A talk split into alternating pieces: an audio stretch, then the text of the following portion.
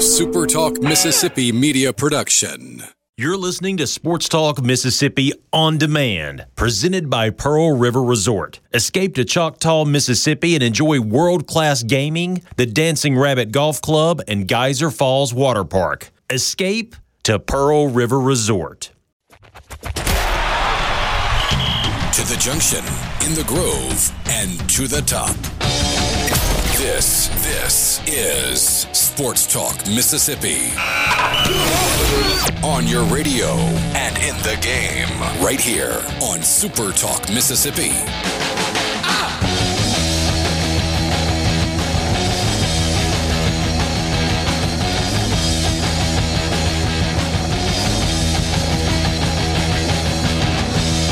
Sports Talk Mississippi with you, streaming online at supertalk.fm, Wednesday, March 11th. Thanks for being with us. Richard Cross, Michael Borky, Brian Scott Rippey is back. Brian Haydad is out for the next couple of days. We are glad to have you along. Uh, you want to be a part of the show? You can on the C Spire text line, 601 879 4395. Again, 601 879 4395 if you would like to be a part of the conversation. We had baseball last night. Massive win for Mississippi State against Texas Tech. It is only one game as part of a much larger season, but it was against a really good team, a top five team in uh, in Texas Tech, and it was at a well, we'll call it a neutral site in so much as it was not on the campus of Mississippi State or Texas Tech, but the crowd last night in Biloxi was anything but neutral. Big crowd uh, at the ballpark for that game last night. Mississippi State getting the win. Ole Miss on the road in Monroe. Game one of a two-game midweek series. Game two gets started in about an hour, and uh, that had the Rebels winning over ULM. You also have the start of the SEC basketball tournament tonight. Mississippi State will not play until Friday. You got Ole Miss in action tonight at six o'clock Central Time, um, playing Georgia in the opening game of the SEC tournament. So a bunch to get to this afternoon, but uh, pretty much in every corner of the United States and most corners of the world, the conversation whether you're talking about sports or politics or Wall Street, stock market, etc., is about coronavirus. And the news continues to just kind of be inundated with all things COVID 19. Borky, I mean, it's almost to the point where we're having difficulty keeping up with all of the new cancellations or alterations of schedules, etc. Yeah, it's kind of funny that Sporting News is doing a, a, tracker of all the things that are being altered or canceled based on the coronavirus. And I was looking at it, oh, 15 minutes ago, and they were missing a few things. And I thought, man, if you're going to do a tracker, you've got to update it regularly. The latest update was an hour ago. So things happened in a 45 minute window that I thought they were behind on. I mean, it's just every time you refresh Twitter, it's like something new got canceled or something new got changed or this is potentially going to happen or this governor said this and it's it's hard to keep up with. Yeah. Um we're in the middle of college baseball season and we've got three teams that have NCAA aspirations in the uh, the postseason. Uh, Mississippi State still with a uh, a puncher's chance to uh, get to the NCAA tournament in basketball. You look around, and the governor of Ohio, who yesterday issued uh, an encouragement, it was not a mandate, but an encouragement yesterday to have spectatorless sporting events, has now said that there will be. I, I don't know if a law is the right way to, to describe it, but basically that there will be a mandate from the governor's office and the legislature in Ohio that will not allow crowds at sporting events. And if this goes into effect, you know, within the next couple of days, that means Dayton, Ohio, which is the site of the first four of the NCAA tournament, assuming they still play those games in Dayton, will be without a crowd. And also, first and second round games are being hosted in Cleveland, Ohio. And so at least one of the eight first, second round sites uh, would not have crowds as well to me, the I mean, the the question at this point, as we continue to see more and more cancellations and alterations and limitations on having crowds at sporting events, are we going to have an NCAA tournament? Is college baseball season going to be continued all the way throughout? What's going to happen over the next few weeks? And if everything gets canceled, what do we talk about on the radio for the next few months? Uh, Start previewing college football? Or we can do an episode by episode breakdown of the upcoming release of Ozark season three. I don't know. Yeah, I think a little of that might be dark for the radio. Yeah, probably so. But again, I mean, I guess we're talking about viral diseases, so I don't know. But man, it, for whatever it's worth, and I know uh, I especially have kind of ripped on this guy, but uh, Dennis Dodd on CBS Sports HQ said that the idea, um, a total cancellation of the NCAA tournament, is not out of the question. "Quote: It's definitely a possibility." End quote is what he said. So they're at least considering that. My guess, and it's just a guess, but it seems like this is the route that it's going, and this is the most common refrain, is we're about to have a bunch of spring sports NBA, college baseball, NCAA tournament in empty venues. Hmm. I think that's where it's headed because it, the the idea of total cancellation eh, eh, that would be hard to fathom. Number one and two, you still have, and even though the audience free or the the fan free games still impact the people that depend on these teams the most to like pay their mortgage or rent and like put food on the table talking concession workers and security guards and stuff. But you've got these NBA teams that have millions of dollars tied up in television revenue. And they're going to do whatever they can to make sure that those games still get played. That's my guess. So I think that's the most likely scenario is games get played without any fans because and especially because you can on the professional level even in college, you know who the players are, where they've been, where they've traveled, how they've traveled, what they ate, and who fed them.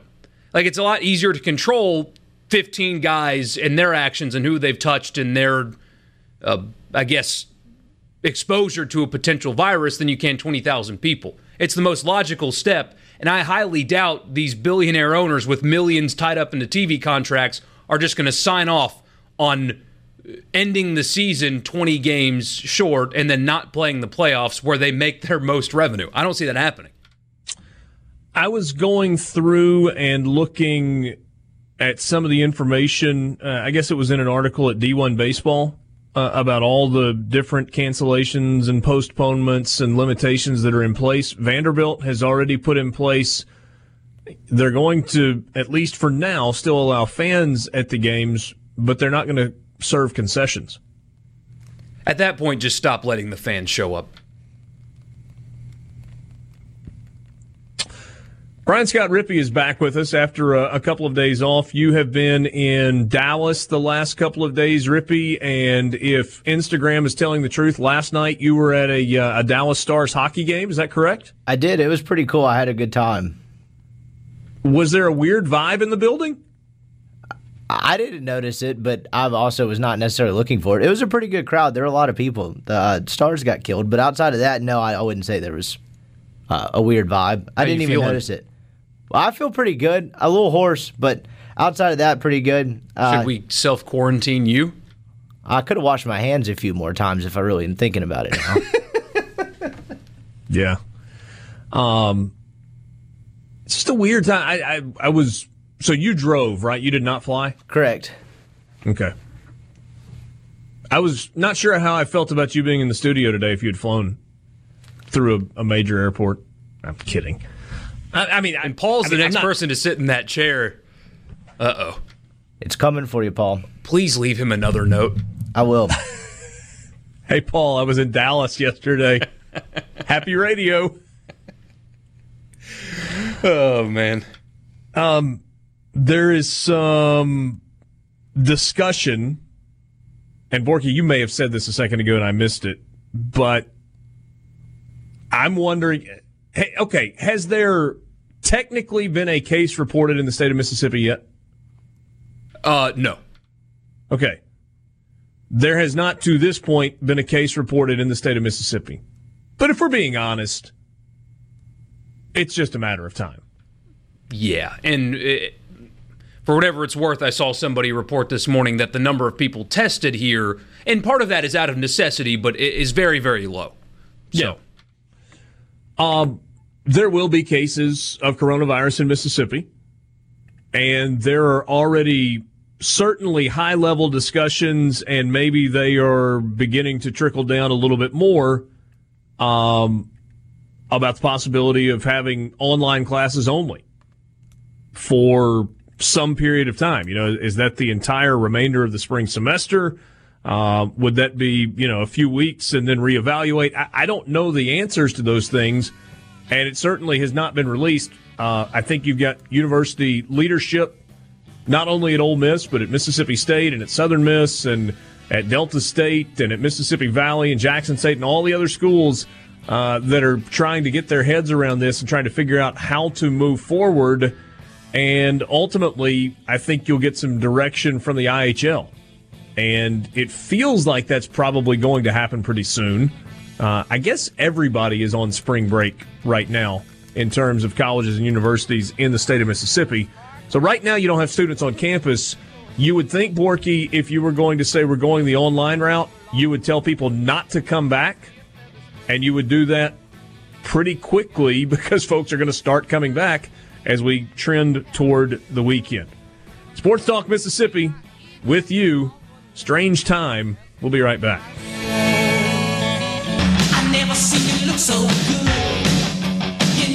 We will do our best to keep you up to date with any news that pops while we are on the air this afternoon. Show's going to end at 5:30 today, as you will have uh, pregame for Ole Miss basketball as the Rebels get set to take on Georgia in the opening round of the SEC tournament tonight, and also pregame for Mississippi State's baseball game against uh, Texas Tech will begin at 5:30 this evening. Ole Miss baseball gets started at four this afternoon as the Rebels are playing Game Two against ULM. Uh, weather-wise, if that game was being played in Oxford, would be in a little bit of question right now. But last I checked, it was sunny and warm and beautiful in Monroe today. So you've uh, you've got that. C Spire text line is open to you 601 879 4395. Avoid the waiting room with C Spire Health. Download the telehealth app today and get treated by UMMC clinicians right from your phone. And now it's just $29 per visit for everyone, regardless of whether you are a C Spire customer or not. With C Spire Health, anyone in Mississippi can get treatment for non-emergency conditions like fever, coughing, and more. Even have prescriptions sent to your local pharmacy. Download C Spire Health, the app, and try it today for just $29 per visit. Learn more at cspirehealth.com. Borky, is there any breaking news like right this minute, or are we good to kind of talk about some other things? The the last thing I think we can add is that there is an expected statement coming from the NCAA within the hour, um, presumably about their upcoming basketball tournament. But yeah, that's uh, that's the last thing that I can think of. Also, if you care about this sort of thing. Uh, according to Woj, uh, the NBA has met with their Players Association and discussed ways to not stop the season uh, but try to get the players on board with playing in empty venues. Apparently, the players do not like that idea at all, but the league and the players have met to ensure that they want to keep the season going, but to try to get the players well, to agree to have empty venues while doing it. And and Borky, along those lines, earlier in the week, LeBron James came out pretty strongly against that idea, and then yesterday he basically walked back those statements. Yeah, somebody and, and, probably talked to him about it. Yeah, I mean, I, I think that's what probably happened. You probably had either somebody from the league or ownership at the Lakers say, look, we need you to be a leading voice of reason on this, not a detractor. You're, you're kind of the biggest deal in the NBA, and we don't need you out there saying it's stupid. Here's why we're looking at this. These are the reasons. Can you get on board? And I think that's kind of what he did yesterday. If you saw any of those comments on SportsCenter last night, or maybe you read them anywhere, basically he walked it back and just said, look, I don't like the idea of playing without fans, but I'm now understanding why it is that we're looking at these possibilities. Yeah. So for whatever it's worth, uh, they asked Zion about it, even though he's 19, uh, hardly a spokesman for a league that he's only played a few games in. But uh, he said it would be weird in the warm up and like immediately at tip off, but once the game got going, you realize you know it's still an NBA game, and that won't be a, a distraction anymore for whatever that's yeah. worth. So let's um, let's talk some baseball from last night. Mississippi State wins six to three over Texas Tech in Biloxi. A uh, a big game. I never saw an attendance number. Like I, I, went through some different versions of the box score and never saw a final attendance number for that game. But it looked like a basically packed house at uh, at MGM Park last night in, uh, in in Biloxi. Really good crowd. If I don't know if you watched any of it or not, Borky. I watched I a good bit of it last night did exactly what I said I was going to do. Went home, threw burgers on the grill, turned the Ole Miss game on the radio, and uh, and the Mississippi State game uh, on the television, and uh, it looked fantastic. It really did. So six thousand seventy six is what okay. it holds according to Google. Um, and it looked like every seat was full, if not very close. Um, I tweeted this last night. Tell me if you agree with it. Um, uh, that crowd in that showing on a Tuesday night says that um, Mississippi State and Ole Miss should do more uh, as far as getting games or even practices in spring practice or fall camp down around the coast. I mean, I know they've got a basketball venue that is at least comparable to the one they play in in Jackson every year. There are a lot of fans, obviously, as you saw last night on the coast, and it's. I love the Gulf Coast. I've been a handful of times and had a blast every time. I think they should try to do more stuff like this down there. Yeah, I understand the argument that you're making. And if Ole Miss and Mississippi State are really, really committed to trying to kind of grow their presence on the Gulf Coast, then yeah, that would make sense. But in a lot of ways, and I, this isn't necessarily a good thing if you're an Ole Miss fan or a Mississippi State fan, the Mississippi Gulf Coast has kind of been taken over by LSU combination of LSU and some Auburn and some Alabama mixed in, and obviously you've got Southern Miss fans uh, on the Gulf Coast as well. You know, if you're listening on the C Spire text line, or, or, you're listening and you're interested and you're on the Gulf Coast, I'd love to get your reaction to that. Would you like to see more of Ole Miss and Mississippi State in basketball games and baseball games? So, so the reason I, I couched it that way, Borky, is if Ole Miss and Mississippi State are committed to trying to kind of reestablish themselves, because there was a time when the Gulf Coast was strong for Mississippi, like in, in terms of fandom for Mississippi schools. If you're committed to trying to reestablish that, then yeah, you, you probably got to have a presence there. And it's got to be a, a regular thing. Real quick, I hate to interrupt you, I'm sorry, but the NCAA uh, released something and they are advising against sporting events being open to the public. That doesn't mean it's official or whatever, but they released a statement from Stacey Osburn, the director of the communica- of communications, and they are advising against sporting events being open to the public. So that's probably the first step in making the NCAA tournament fanless. We will. Um, I'll read you the statement in, in just a couple of minutes. We'll, get to the entire statement in just a moment and try and figure out what it means going forward. I uh, I think Borky's on to what it means going forward. Um, the, the the the counter argument to Ole Miss or Mississippi State playing more and more on the uh, on the Gulf Coast outside of what outside of a baseball couple of baseball games you know maybe a basketball game is you got really expensive facilities on your campus.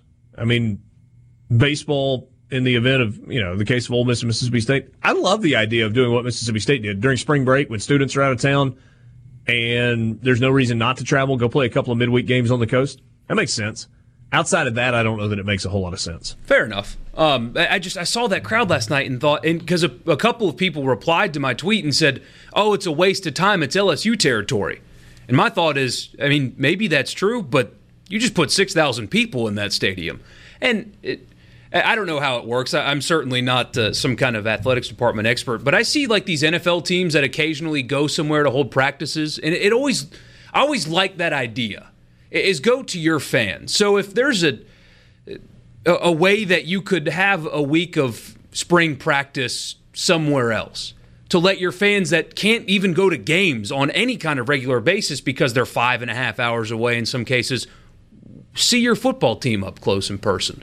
Or instead of uh, playing in, and we talked about the venue in jackson a couple of times around those games um, if the, the venue's not adequate and even attendance in some cases is kind of lacking because of it go a couple more hours south. You have a very similar type place and people that don't get to see you that often. So since you're already doing it, uh, why not throw them into the rotation? Or pick up spring practice for a few days and go to those people? Just an idea. Yeah.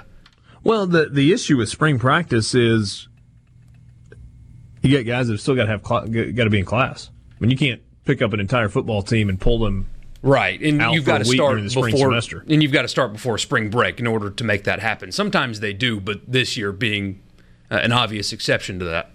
Yeah, but you're not going to keep your players on campus during spring break. Oh yeah, I guess not. Could you though? I mean, baseball does it.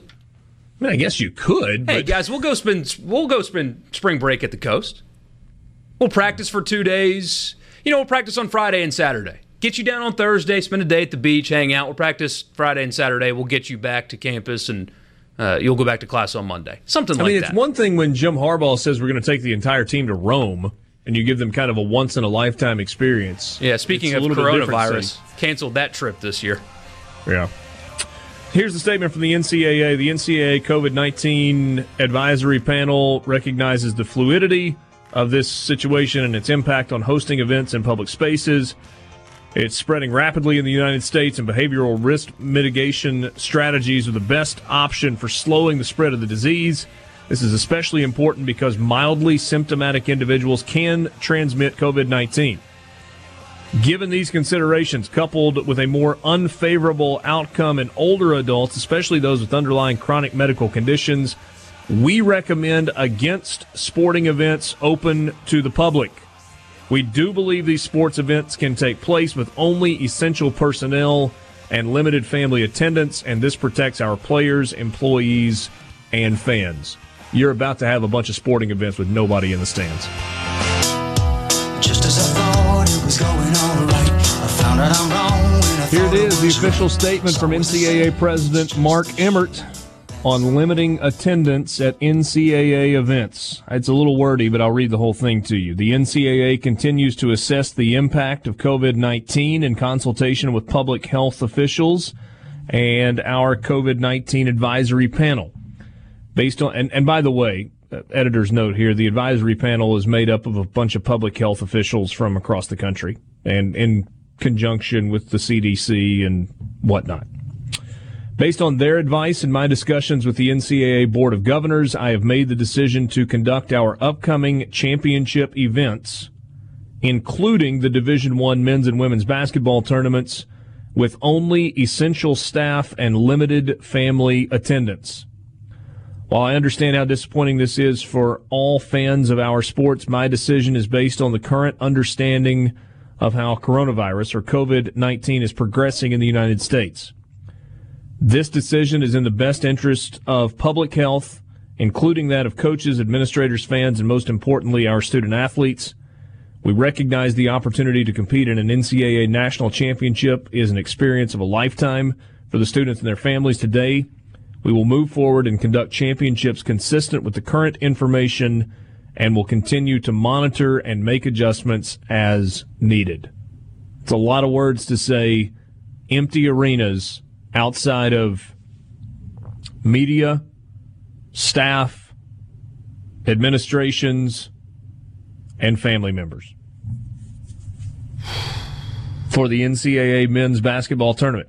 And so to me the the the next question that comes along is what is that going to mean for college baseball? We talk so much about college baseball, right? Talk about it all the time. And it's a really big deal where we live. It's not a big deal all over the country, but it is a huge deal where we live. Are we about to have the rest of the college baseball season played in empty stadiums? kind of feels like it's coming. UCLA, for whatever it's worth, has already um, made that announcement that they will not have uh, fans at any of their spring sporting events. It, it's just a matter of time. It, it's coming, especially with schools in the SEC that are already um, not ending the semester, but going online only. It, it's just a matter of time before that happens. Yeah. So, what's that going to look like in a place like Oxford and Starkville? I mean, I understand the idea behind an empty stadium. So, what are you going to do? Are you going to have for example, in Oxford, people gather in the left field parking lot and try to like sit on the backs of trucks and see over the fence to catch a glimpse? I guess so. I mean, or are people just going to abide by the we're not supposed to go, and so we're not going? That I guess you're really thankful for the the SEC Plus broadcast too.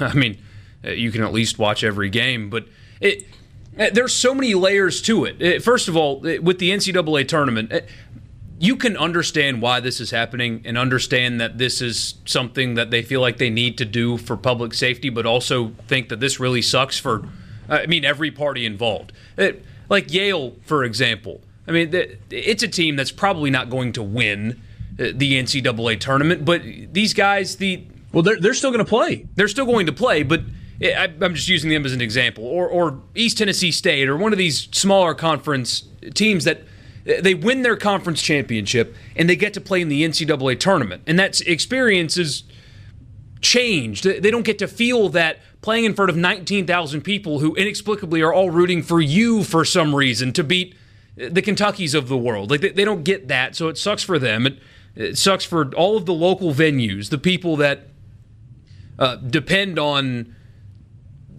San Jose, whatever the arena is there, to have 70 events a year, and they work at all of them. Uh, they do that to pay their bills and stuff. It sucks for those people. It sucks for the the local bar owners and all these people. Uh, like I said, I guess it was yesterday. Sports are an economy, and so many people are affected by these kind of cancellations. It just really sucks for so many people involved. And when you bring it back to Mississippi, I mean, as you mentioned, the crowds in Oxford and in Starkville, especially I mean, this weekend, if the weather would have been good, you would have had 10 plus thousand people on average for six games in this state. And local bars, local retail stores, restaurants, hotels depend on, rely on those crowds every spring to survive. And the potential of them not being there is going to hurt a lot of people. And it really sucks. It does. And look, I mean, I mentioned this yesterday, Borky. We, we were talking kind of bigger picture on the effects economically of coronavirus. And you go, oh, Richard, it's just sports. It doesn't matter that much. Okay, that's fair. I'm with you. My wife's a small business owner, owns a women's clothing store. Got friends that own restaurants, other small businesses. How do you think those small businesses survive in Oxford and in Starkville and in Auburn? We're not talking about Lexington and Knoxville and Nashville. Those are big cities. We're talking about small college towns where the economy is driven by people coming in for events. And frankly, it's not just sporting events. It's just events, period. When they have parents' weekend at the Tri Delt House or, you know, mom's weekend at the Chi O House, people come into town and they eat in restaurants and they shop in local businesses and they stay in hotels and they fill up their automobiles with gas at gas stations. All these things happen. And if you now say, and again, we're jumping the gun a little bit, it just feels inevitable at this point.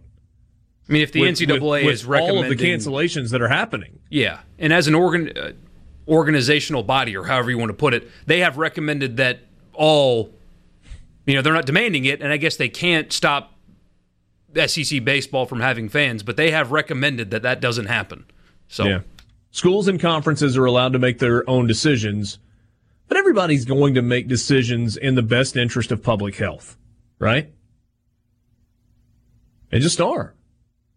And look, I mean, this is obviously hitting close to home for me. And so it, I'm, I'm not talking, I don't even think I've said the name of her store. Okay. You, you so not. I'm not You're... specifically, but, but let me just kind of explain to you the way the small business process works in, in, in a women's clothing store, in a boutique.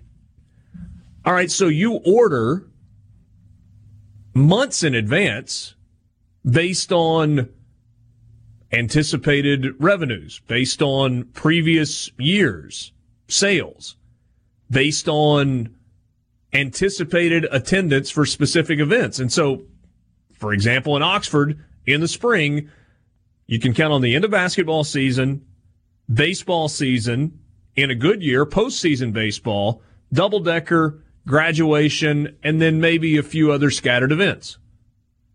Well, if all of a sudden now for the five biggest weekends of the spring in baseball, you don't have people coming into town for those events, what happens to all those clothes that you've already bought and paid for and you need to sell? It's tough, man. That's the real life stuff on this thing. Yep. And then we Your get 401k is real life. Your retirement's real life. The stock market's real life. I have been able to avoid looking at my 401k balance. Better for my sanity. Yeah, well, I mean, you're early enough into your career that it doesn't matter because yeah. it's going to come back. It always will. And we get a couple of, of texts here. What about season ticket holders? What happens to those people? What happens to the people that bought eh, or would it? Uh, I guess the NCAA tournament's too far away, but in Nashville, it's going to I guess they're going to continue. It might be the last sporting event for a while where actual fans exist. But what about season ticket holders? If you cancel the season before conference, not cancel it, but stop fans from showing up before conference play begins, are the schools out of the money because they have to refund that? Well, they operate based on ticket sales. Yeah. Jim and Ripley says the people that poo poo trickle down economics are about to see it up close and personal. Hmm. Robert in Oak Grove. Yeah, we, we got that announcement. The NCAA will tournament will have no fans. Josh and Clinton says this shouldn't be mandated. Let fans make the decision whether to attend or not. I've seen multiple legal people uh, have columns and stuff about the, the legality. If you continue to have games where somebody could contract the virus, the legal defense that uh, that would exist or whatever. I just I can't figure out why you can go to a baseball game, get hit with a foul ball, have to go to the hospital, have no grounds to sue, but yet you could go get a virus and have grounds to sue. I that I can't wrap that around my small journalism degree brain. But what's the difference? You assume risk when you go to anything that involves a large gathering of people. Why is this different than than that? Yeah, I don't know. I don't know. Sports Talk Mississippi with you. Streaming online at supertalk.fm. Take a uh, quick time out and be back with you. This has certainly turned into a news heavy Wednesday. We will be right back. Back with you on Sports Talk Mississippi, streaming online at supertalk.fm. Richard Cross and Michael Borky on this Wednesday afternoon. If you're just tuning in, the NCAA men's basketball tournament, I'm sorry, the NCAA men's and women's basketball tournaments will be played with only essential staff and limited family members in attendance. I was certainly not intentionally excluding the women's side of the tournament and going back to local economic impact. Women's tournament is different from the men's tournament. Oh, that's right. In that first and second round games are played on campus. Mississippi State would likely, not likely, they were going to be one of the 16 sites hosting. That's they still will. thousand people that they won't get in their stadium now. How many? Eight plus thousand per game. Sure. Well, and you know the the two games that Mississippi State plays in, you know what, eight to ten thousand for each of those, and then a couple of thousand for the other games. I mean, you're looking at yeah. you know twenty to twenty five thousand people. I have reached out to see if there's any direction that can be given at this point, and the only response that I've gotten is that administrators are working together right now. Like as we speak, I think I can read this.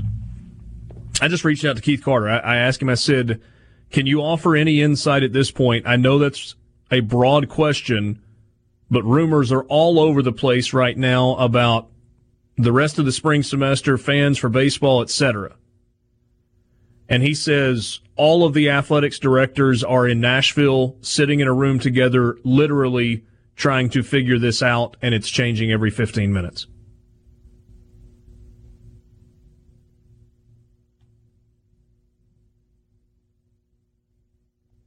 Wow. This is going to be surreal. And we had another texter mention that there's a Champions Tour event in Mississippi in a couple of weeks. I mean, uh, that's coming. And then uh, I read an article this morning, and I, I, jokingly sent it to my dad uh, to see if he'd buy us tickets to the Masters because the, the prices are plummeting. But that's something that they have to consider. I mean, the, the next major potentially without people, which actually would be visually stunning if you really think about it. But still, I mean, imagine the NCAA tournament, NBA playoffs, college baseball, at least in the SEC where there are massive crowds, the Masters, without anybody there. Yeah. That, that would be surreal. Yeah, it will. I'm not supposed to be mad that I've got practice round tickets this year, am I? Oh man, that would just be fitting, wouldn't it? You win the the Masters lottery to, to get tickets, and then they don't let you in. Yeah, and I do think it's important to realize or to remember that earlier today, the World Health Organization, the the WHO, declared this a global pandemic, and that probably changes things. Brent says, I think the official pandemic declaration changes the liability of hosting a public event. Larry and Jackson says, if this is actually a pandemic, then we have to come to terms that these are games. And and Larry, that's that's kind of what I was trying to do a few minutes ago when I was talking about the trickle down effect in, in college towns only of either games being canceled or played in spectatorless environments. It wasn't the, oh, woe is me, we can't watch college baseball. It was the, let's think about the number of people. I mean, we, we can say businesses, but ultimately businesses are owned by people and businesses serve, service people. And you're talking about people's lives being affected, their livelihoods being affected. Preston and Fulton says if I was a player and there were no fans, I probably wouldn't want to play. I saw a couple of NBA coaches today kind of echoed that sentiment that they they don't want to play in empty venues. They, they don't. There's not a team, according to one of the coaches, there's not a team in the NBA that wants that. But if it's the difference between playing out our season, making the playoffs, and still earning our paycheck, then they'll do it. But they don't want to. Yeah. I know they said limited family. But when my son played college football, my family traveled to see him, sometimes 20 plus people. Yeah, I think the number that I saw for. Where did I see? Maybe it was for Ivy League events. Somewhere I saw three family members would be allowed. I, oh, it was in the D1 baseball story. So it was one of the baseball teams. I, I think UCLA and USC, they're allowing family members to come see, but it's limited to three family members per player. Sports Talk Mississippi streaming at supertalk.fm. We'll be right back.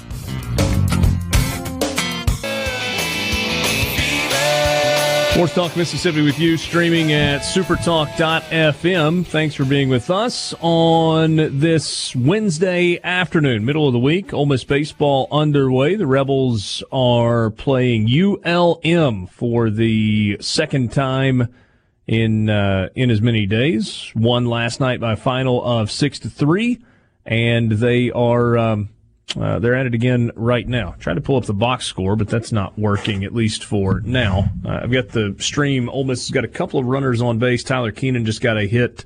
Uh, looks like a scoreless game so far in the top of the first inning, trying to win their 16th consecutive ball game. Richard Cross and Michael Borky with you on this Wednesday afternoon. It is Sports Talk Mississippi.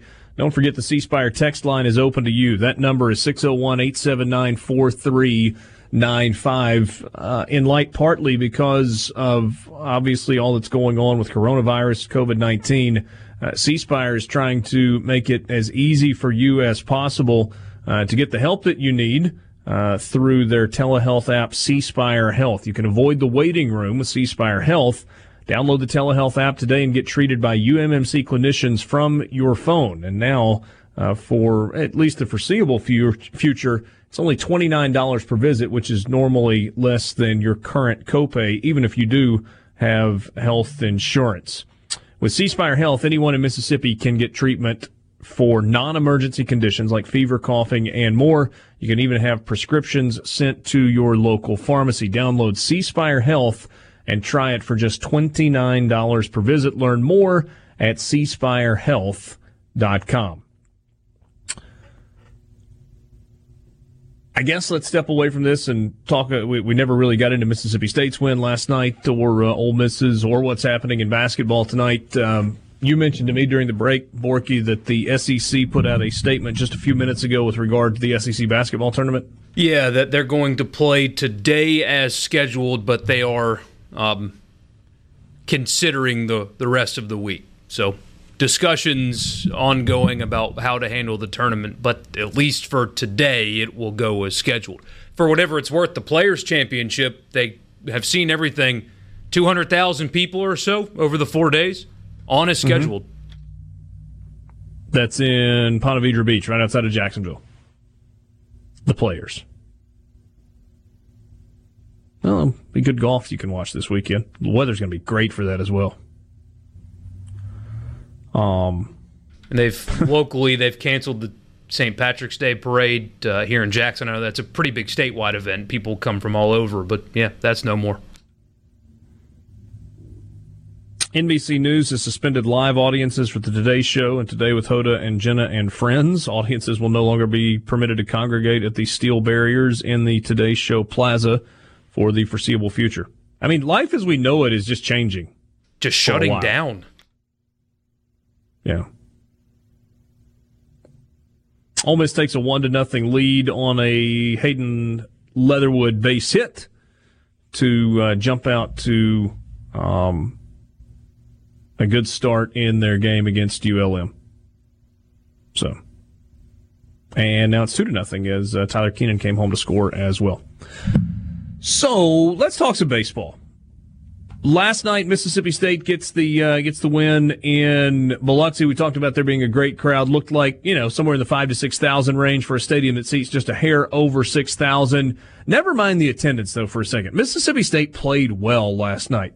Bulldogs had six runs on nine hits. They did commit two errors in the ball game, but they limited one of the best offenses in the entire country. A Texas Tech team that was hitting over three thirty coming into the game last night to three runs on three hits. Texas Tech jumped out to a one to nothing lead. Mississippi State put three runs on the board in the bottom of the fifth inning. The Red Raiders got one back in the top of the sixth to make it three to two, but then Mississippi State answered with two in the sixth, one in the seventh, gave up a run in the top of the eighth inning, and got the win six to three. In terms of big days at the plate, uh, Rowdy Jordan, despite going 0 for 4, scored a couple of runs. Jordan Westburg was two for four. Josh Hatcher was two for four. So four of Mississippi State's nine hits came from the number two and number three hole hitters. Nobody else had multiple hits in the lineup. But you had some guys that swung it little a little bit better. Uh, Brandon Pimentel uh, drove in a run. He was one for three, scored a run himself. Also had a walk, so he was on base a couple of times, only had one strikeout. Hey, Dad talked some earlier in the week about that was a guy that, you know, they dropped down in the order and needed to kind of see him get going a little bit. So a better night for him.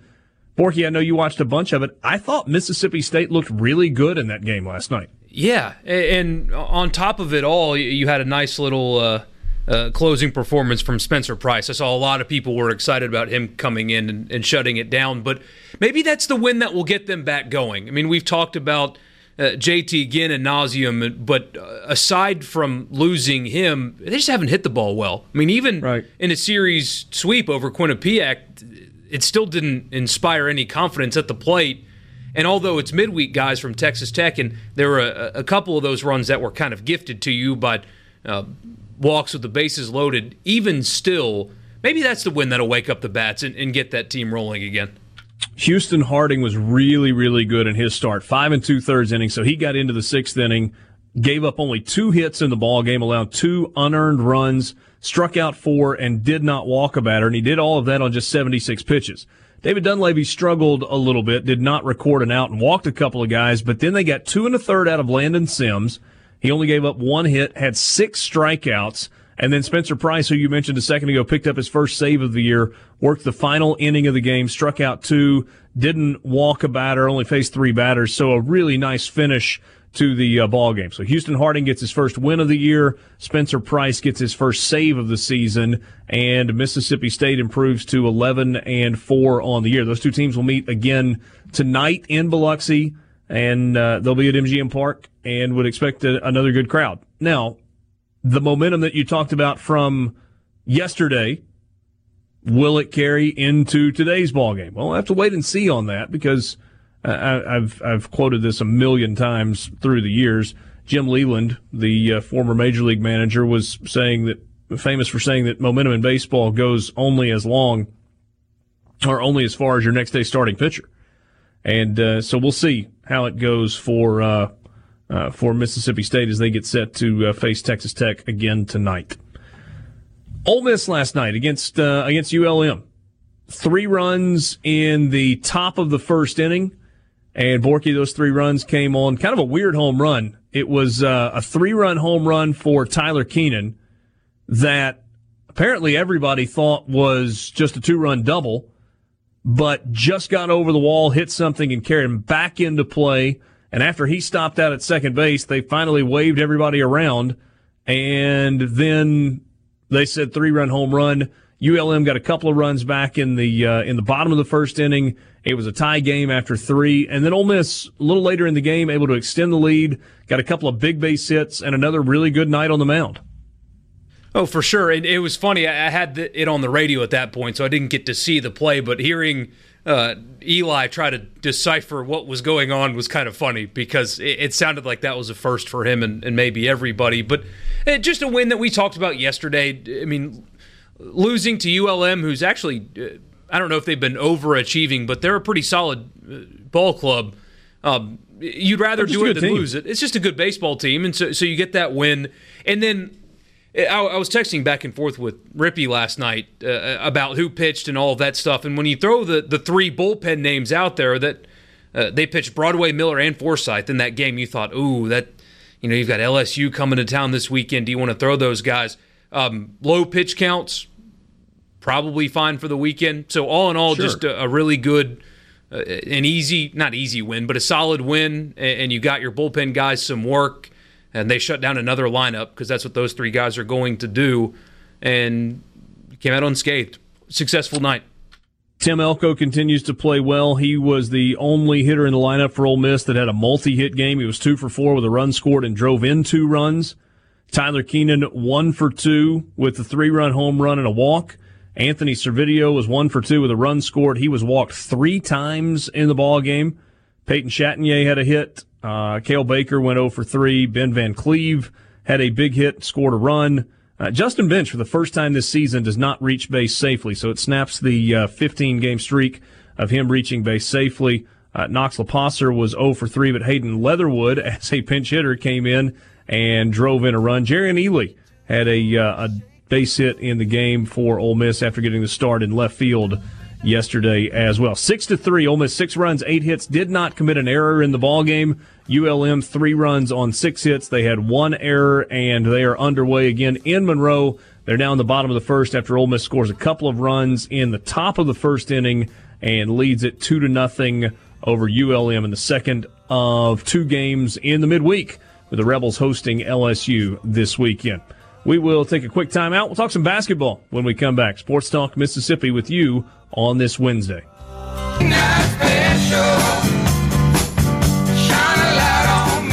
Avoid the waiting room with C Spire Health. Download the telehealth app and get treated by UMMC clinicians right from your phone. And now it's just $29 per visit for everyone. That's generally speaking less than your copay.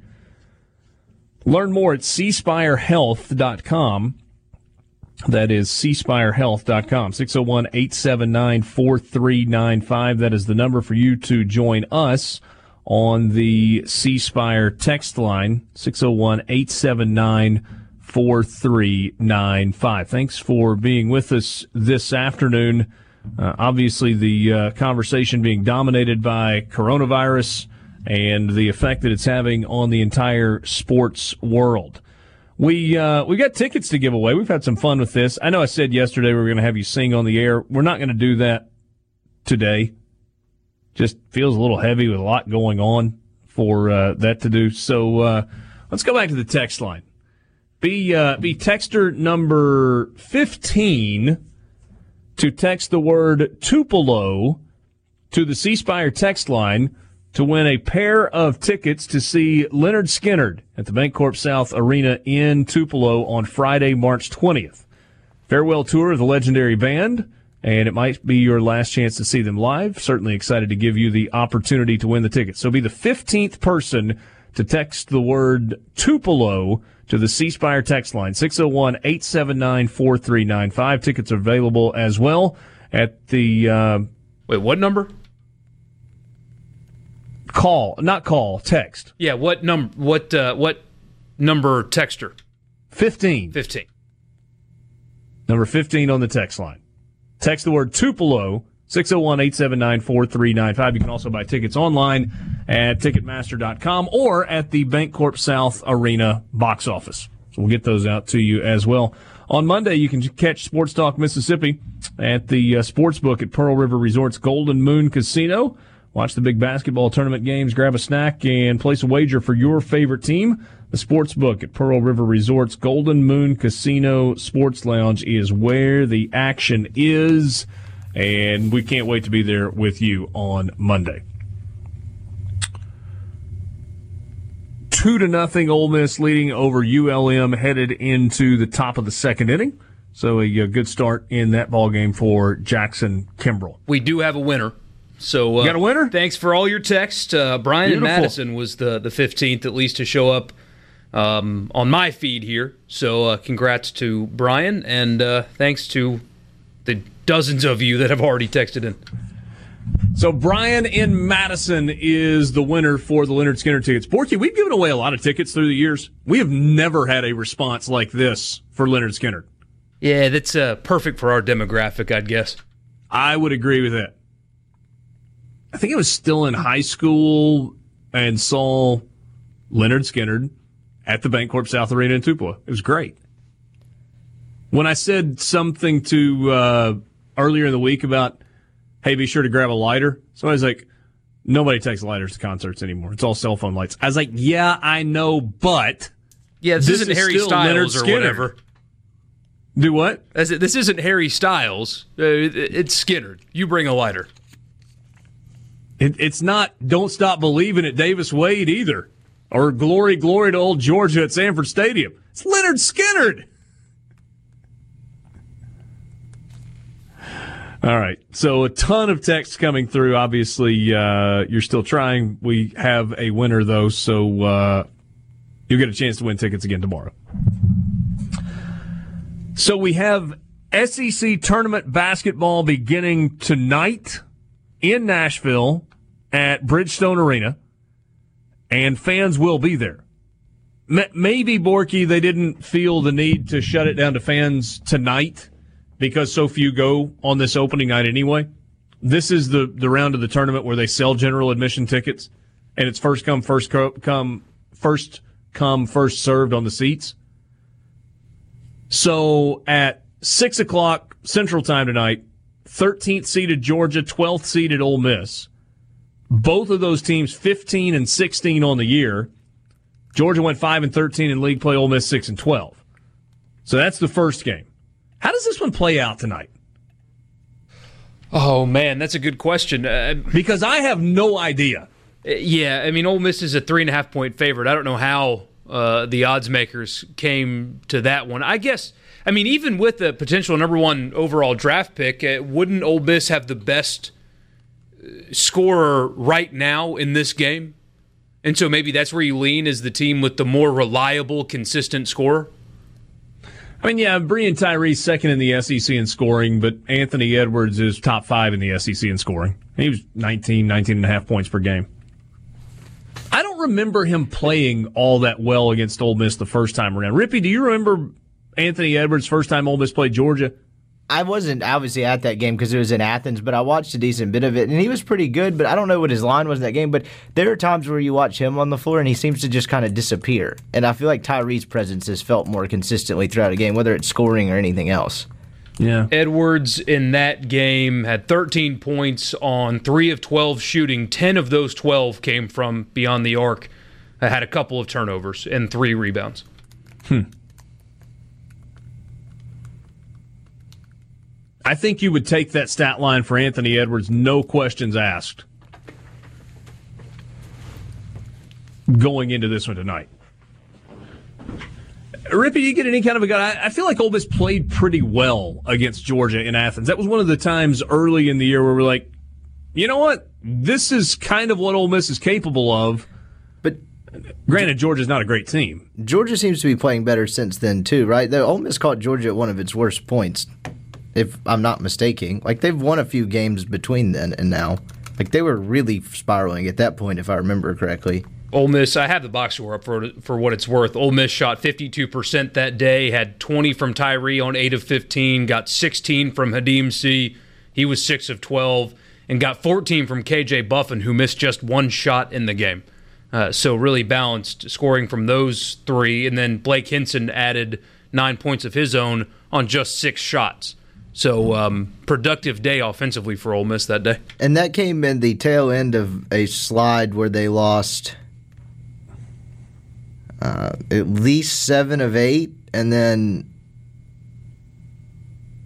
like they were like two and twelve at some point. It uh, I, I, can't do this math on my head. I'm looking at their schedule. They lost two in a row, beat Tennessee, lost four in a row, with Ole Miss being the third or the fourth, beat A and M, and then proceeded to lose four more in a row after that. Is what I'm trying to articulate.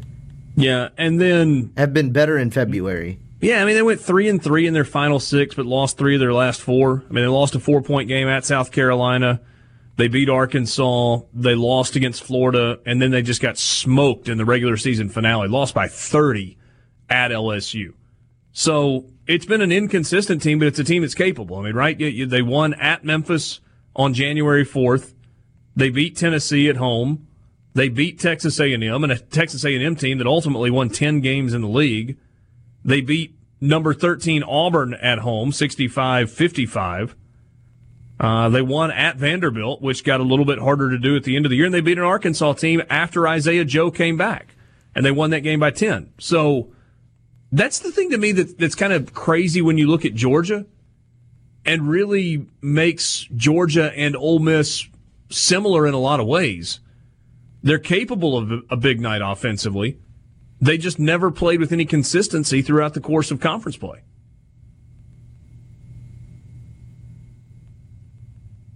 And I guess that's the reason that I ultimately get to I have no idea how this one plays out tonight. Me either. Um, my, my gut feeling is Ole Miss gets one tonight and loses tomorrow in front of zero fans. I think that that was probably what I would have guessed too. When Ole Miss probably wins tonight and then loses to Florida. So the winner of this game gets the Florida Gators, and then the winner of that game will get Mississippi State on Friday in the quarterfinals of the uh, of the SEC tournament. In terms of the odds makers Tonight, you've got uh, Ole Miss favored by three, and Arkansas favored by nine and a half against Vanderbilt. Borky, does this feel like a good time for the Pearl River Resort pick of the day? Uh, speaking of, nailed it again last night. You're welcome. There you go. That's Jackson State, baby. Well, I got my NBA pick right too, so I was two and zero. Did you see that uh, Alcorn doubled snacks when they put him in the game? Do they get booed for that? I hope so. but they Pearl doubled River. Pearl River Resort pick of the day brought to you by the Sports Book at Timeout Lounge. Vanderbilt plus nine and a half tonight in Nashville at Bridgestone Arena. They've been playing better. Been playing a lot better. I'll take nine and a half points and the Vanderbilt Commodores in their home city. Whatever crowd is there will be pro Vanderbilt. So see if we can uh, ride the momentum of maybe the last home court advantage uh, that we will see for the remainder of this basketball season. Sports Talk Mississippi, streaming online at supertalk.fm. That is your Pearl River Resort pick of the day.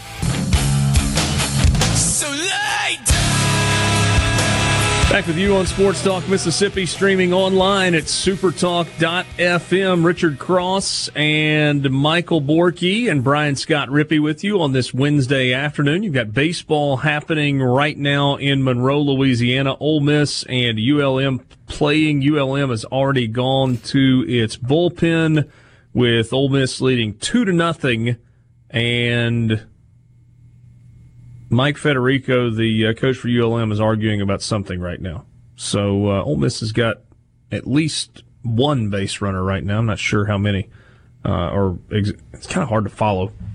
No, very little graphics and one camera, and uh, to be able to uh, watch that game, and uh, obviously can't listen to it while we are on the radio. So we'll try to keep you up to date with the uh, score.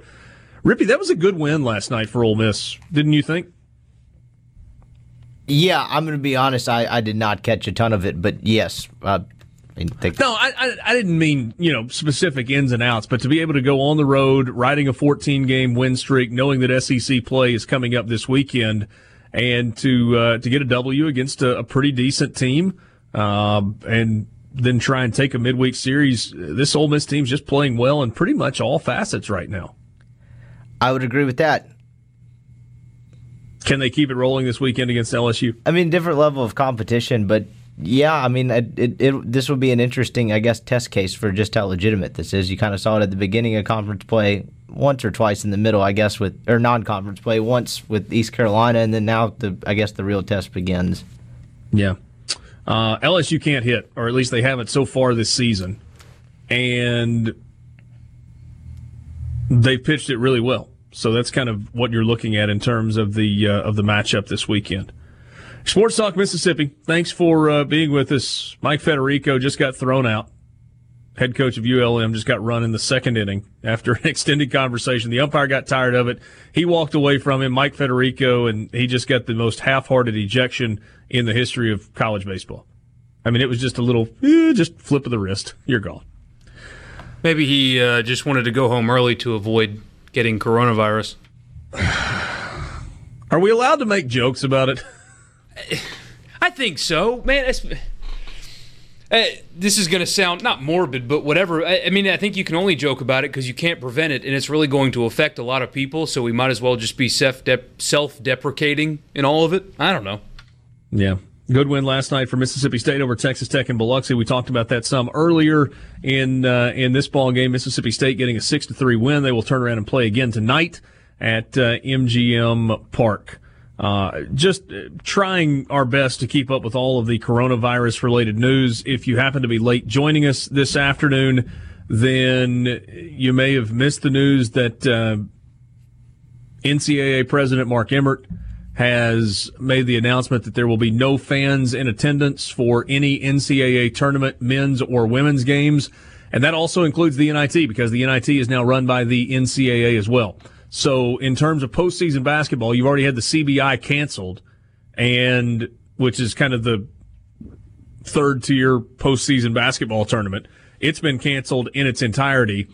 And you have the NCAA men's and women's tournaments that will be played with essential personnel, which means team, coaching staff, trainers, media people, official scorers, some family members, limited number of family members. That's it. Aside from that, it's going to be empty arenas and is going to be a. Sometimes we overuse the word surreal, but it's going to be a surreal postseason basketball experience.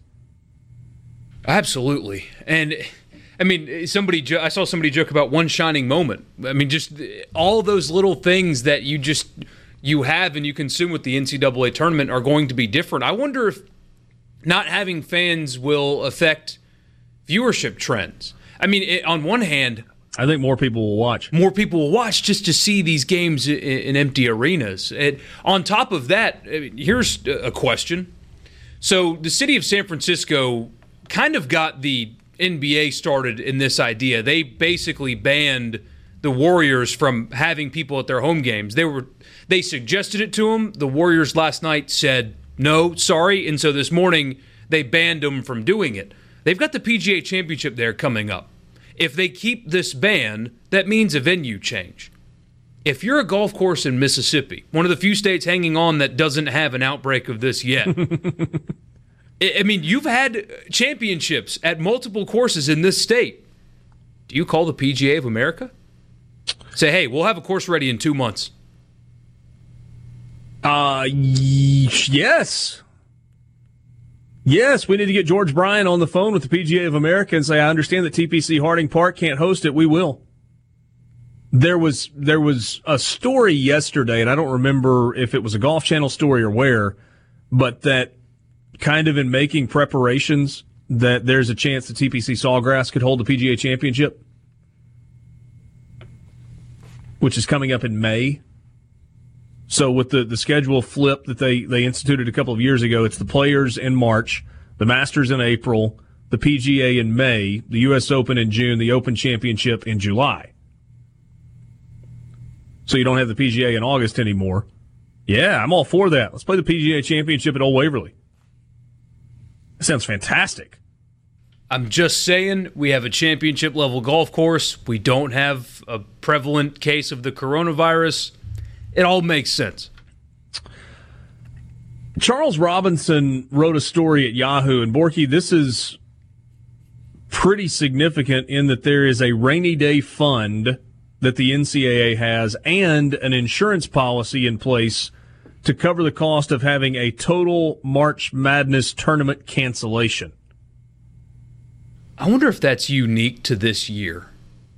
Or have they always had this? Or no, I'm sure that, they, I, no, I would have to believe that that's a something that's in place year after year. So basically, what this says, even though there are people with brains at the NCAA, I'm aware of that, but basically, this decision was a little bit easier for them, is what this is saying, right? Or am I overthinking it? Well, I mean, as it was written by Charles Robinson, it's an insurance policy to cover the cost of a complete cancellation. And they're now, still going to play the games, therefore CBS still gets the TV revenue. Yeah, and the majority and, of the money that, that comes comes in from the TV deal. I mean, obviously you have money that's related to the sale of tickets as well, but um yeah, I, I don't know. I, I don't know where this goes. There's so many layers to it. It's hard. It's really hard to fathom right now because they haven't done it yet for SEC baseball. It just certainly sounds like that is the path that this is headed. I mean, sooner rather than later. Uh, so what's next? What do the athletic departments do? What do what do the local economies do? What do they do with season tickets? What do, I mean, what do the television partners do?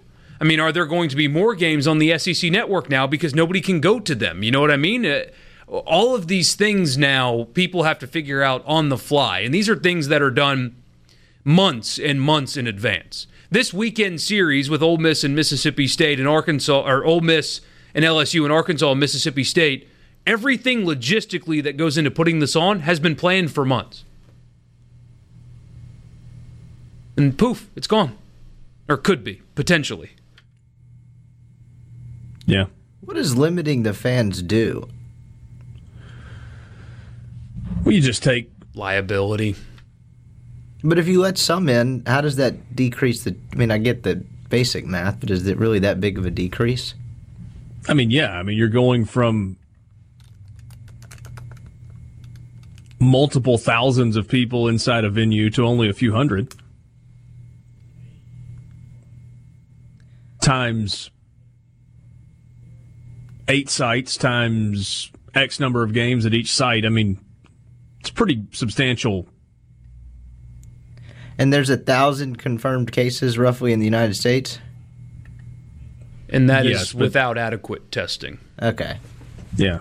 I just I don't what- I don't have anything really profound to offer. I don't know. I'm not a medical expert. Like I don't know. I'm not saying it's not the right or wrong decision. It just limiting fans instead of completely shutting it out. Like is that really going to decrease your chances of contracting the virus that much? I mean, my, my guess is you've got the ability to have more control over who's there and what's going on. I guess that's true, but Yeah. Ole Miss puts a four spot on the board in the top of the second inning. They now lead six to nothing over ULM. Uh, Tyler Keenan has another home run. He hits a three run home run, his second three run home run in as many days, and is uh, kind of been on fire at the plate over the last week or so. Really all season long, but especially in the last week. He was co SEC player of the week last week, and uh, I remember did he drive in 12 runs last week? Does that sound right? I think that was the number. And uh, he's got six RBI in uh, two midweek games over the course of the uh, last couple of days. Sports Talk Mississippi will take a quick timeout. If it feels a little disjointed to you today, it does to me as well. We'll be right back.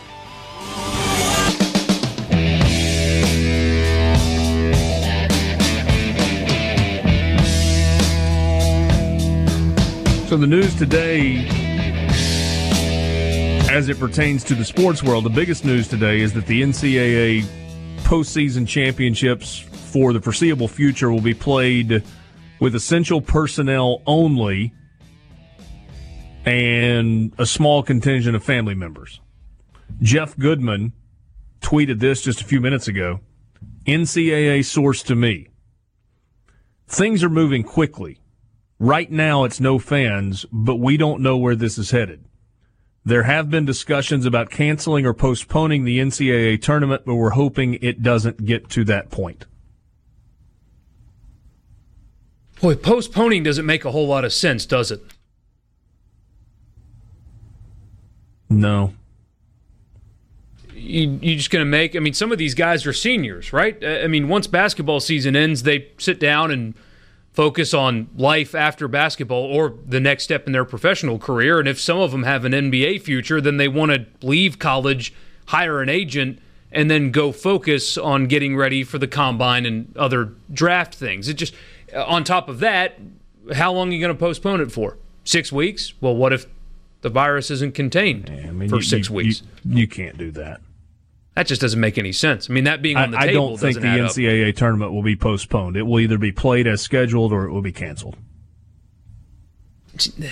That's just an opinion, but that makes the most sense. That's the most logical answer. And my question is, though, it- I mean, are you really going to have to cancel it? Because I understand there's travel, especially with the, the college game, it's different. But when you're talking about professional sports, baseball coming up, basketball currently going on right now, even the NHL and MLS, the, these guys all travel private. You know, you can very much contain their exposure to things. I I would maybe I'm wrong. I just would be surprised if they don't play all of these games as scheduled because if you eliminate the fans, the amount of personnel required to put on these games shrinks obviously dramatically. And Sure. since they're traveling private, they are eating from a, a source where you know where it comes from and who's preparing it and all that stuff. It- It's very controlled. Canceling those seasons, I think, would be a financial um, devastating financially and probably an unnecessary risk, but I, I'm not a doctor. University of Michigan has canceled its spring football game and will not allow its coaches to conduct off-campus recruiting activities or host recruits on official or unofficial campus visits until at least April the 21st. See, where did you get that date from? The oh, where did Michigan get that date? Yeah, where, where did you get that date? and I know it's until then and subject to change, but why even say that? Just say it indefinitely because is April 21st when it's all good, all clear, kids can go back to school, we can have fans in our stadium again. Who said that? C Spire text line 601 879 4395. Such a total overreaction, ruining our savings, our fund, and our TV and radio programs. We need to wash our hands often, stay home if sick, and proceed with our lives. I'm an MSU fan, and our women's team won't know how to act without their posse there. okay. I think, I think they'll be okay, man. They, they practice without fans. They'll be all right. Yeah. There, I mean, how much does that impact a game, though? It, serious question. If you are, especially basketball, but if, if you're a basketball team and you go on a 10 0 run and suddenly the crowd's into it and everything just feels different, do you get that same. And there are some people that will tell you momentum doesn't exist in sports, and I think those people are idiots. It's real. You can feel it. There's vibes in stadiums that you know is providing a boost in confidence and energy to a home team. That absolutely happens. How much does that affect a game when there's no crowd to impact it? I mean, I guess we're about to see what home court, home field really means, aren't we? I, think there's an advantage for teams that have better players. What about how it affects officiating? and then the uh, the broadcast companies who are trying to keep their FCC license having to mute the natural sound microphone every 10 seconds. Thomas in Greenwood says, on a positive note, I'd contend that Americans' hands are cleaner today than in the history of the nation. Clean your phone screens too. When when uh, my son was born, they had all over the baby section of the hospital. I mean, like every place where your eyes were in the bathroom, above sinks, that had a, a graph of how much dirtier your phone screens are than toilet seats. And so it was like, look, you're going to touch your phone and then touch your baby. Don't do that because you would be better off touching a toilet seat than touching your baby. So clean those things off too. Two hours in the books with you on this Wednesday afternoon. This is one of the stranger days that we've had in the history of Sports Talk Mississippi. You're not kidding. Take a quick timeout. We've got the college football fix coming your way next. and interestingly enough, we're going to look at attendance numbers and the trends in college football. People are going to be so jonesing for anything they can go see when we get around to the fall. We may swap this trend. We'll be right back.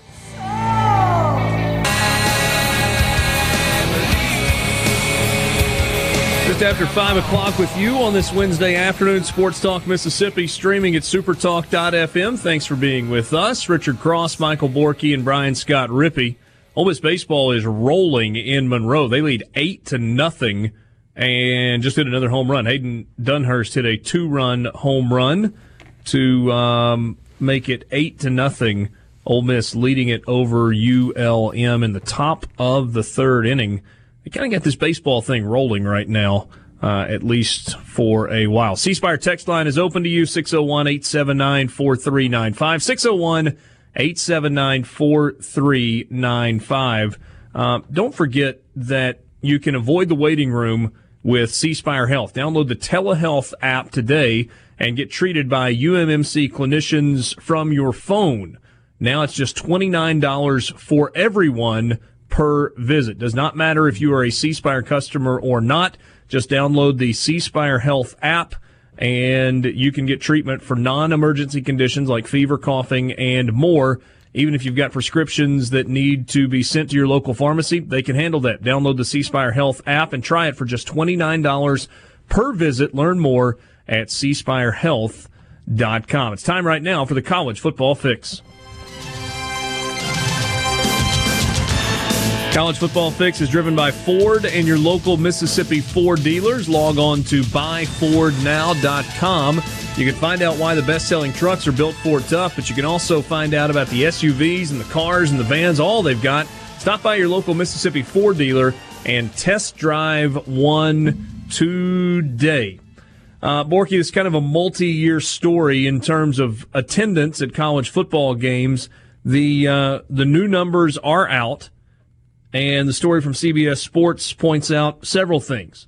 For the sixth consecutive year, there is an overall drop in in-person attendance at college football games, and this past year was the lowest since 1996. The average attendance for games across the FBS was 41,477. That is the fourth lowest average total attendance number since 1982.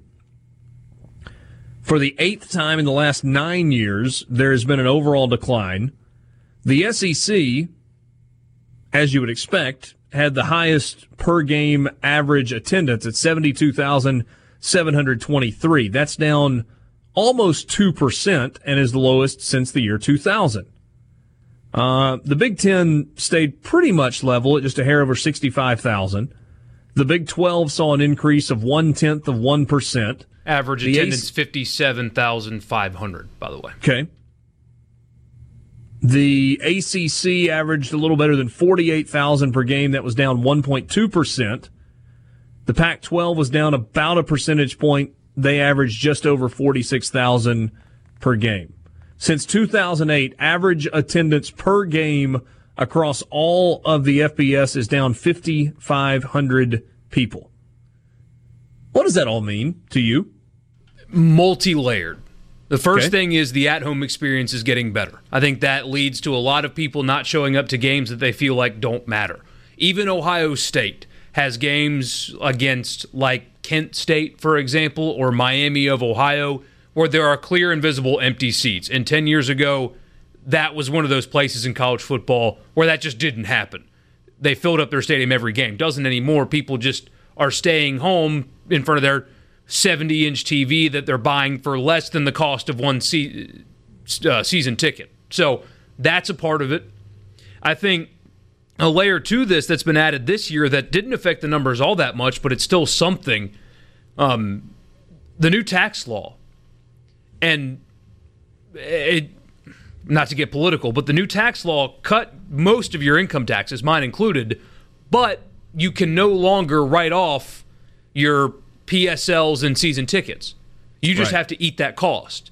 And so they think moving forward that's going to lead to even more of an attendance decline. It's at home experience getting better, costs going up, and then now the new tax law is preventing you from writing off your season ticket purchases. All of that encompassed, and every year you're getting fewer and fewer people showing up to games.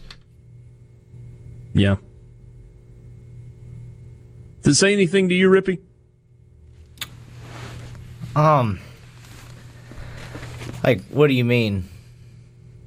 I mean, just kind of overall thought, and, and I don't know that this is. I mean, I don't know that there's any original thought in this, but you know, college football attendance down. You know, if we localize it, you can point to the reasons, right? I mean, Ole Miss fans were frustrated. They didn't like the direction of the program. The team wasn't winning. Attendance is down. Same thing with Mississippi State. There was a level of frustration. You got to the Egg Bowl at the end of the year, basically a packed house for the final game of the regular season, but you didn't really have many other packed houses last year for Mississippi State. So at a local level, you can kind of explain it away. But when you look at the national trend year over year over year for the sixth consecutive year to see numbers down, is there anything that we're missing on this? No, I don't think this is new, or I don't think this is new at this point. People don't want to pay money to go to games, and they want to sit on their couch and watch it on television because it's a much better and more intimate viewing experience. It seems pretty cut and dry to me. So, how do, you think there's any it? way to, to? Yeah, I was going to say, do you think there's any way to reverse the trend? Because I think that's what I think that's what athletics directors, maybe more than anything else right now, are are focusing on. Is okay, season ticket revenue is vital to our ability to continue to operate the way we've been operating. So how do we get people back? I really and, have and, no clue, and I don't envy the person that's trying to figure out. I I don't. I'm not trying to make one plus one equal four here, but I'm wondering if this factors into the shorter leash that we're seeing with coaches. I mean, we, we talk all the time about okay, there's so much money wrapped up in it but when we talk about that, we mean it usually happened here for, for that reason alone. Missouri cited that exact example. It wasn't that they didn't like Barry Odom or that they weren't competitive, but people stopped showing up. And so they had to make a change or else it was going to be finan- a financial disaster. Yeah. I think it continues to, to make sense. There are, I mean, there are ways to fix it. it, it we talk about this a good bit, but we've already had a few texts about just simply cost. Uh, I mean, you you've got to. Uh, what's more valuable? 10,000 empty seats at $500 a seat or 5,000 empty seats and the other 5,000 were filled by $250 seats. You know what I mean? If you have sure. a swath of empty seats and you're selling your tickets for more, if you lower the price and you fill up more seats, it could be more cost beneficial for you. Um, I remember my first trip to SEC Media Days was the first year after they played a full Falcon season in the new stadium in Atlanta. They lowered their concession prices, mostly cut them all in half, and found that people spent 20% more money at their concession right. stands. So That's it's right. it's basic economics for them. They just have to, you know, bite the bullet and, and do it. And, and I think Ole Miss was maybe the first college program to really follow suit in that and has seen similar results as well. People are spending more money overall at the concession stand because they feel like they can get more for their money. C Spire text line 601 879 4395. C customer inspired. The price of tickets are too high for us working folks. Would love to go to more games, but can't afford it. To get people back, lower ticket prices. That's from Bruce. Here's one that says I think students are less vested in the athletic programs at the schools they attend as well. Students tend to be going to school to burn something rather than participate in the social life you do have to do more those, to engage. Wait, are those ideas audience. mutually exclusive? I think you can do one while also doing the other, but I don't know. I'm old now. I'm working on 30. David and Socher says if you aren't within day trip range, then planning a game is like planning a vacation. Says I miss going, but I was single then and could crash anywhere. It's a good point. And we, we've talked about the economics of it before. But then the balancing act is, well, hold on, if we charge less for season tickets and we're generating less revenue, then where do we make up that money? But Borky, there, I, I think you pointed it out a second ago. There's a legitimate balancing act that's there. It's like, what's the most that we can charge to get the most people in the building?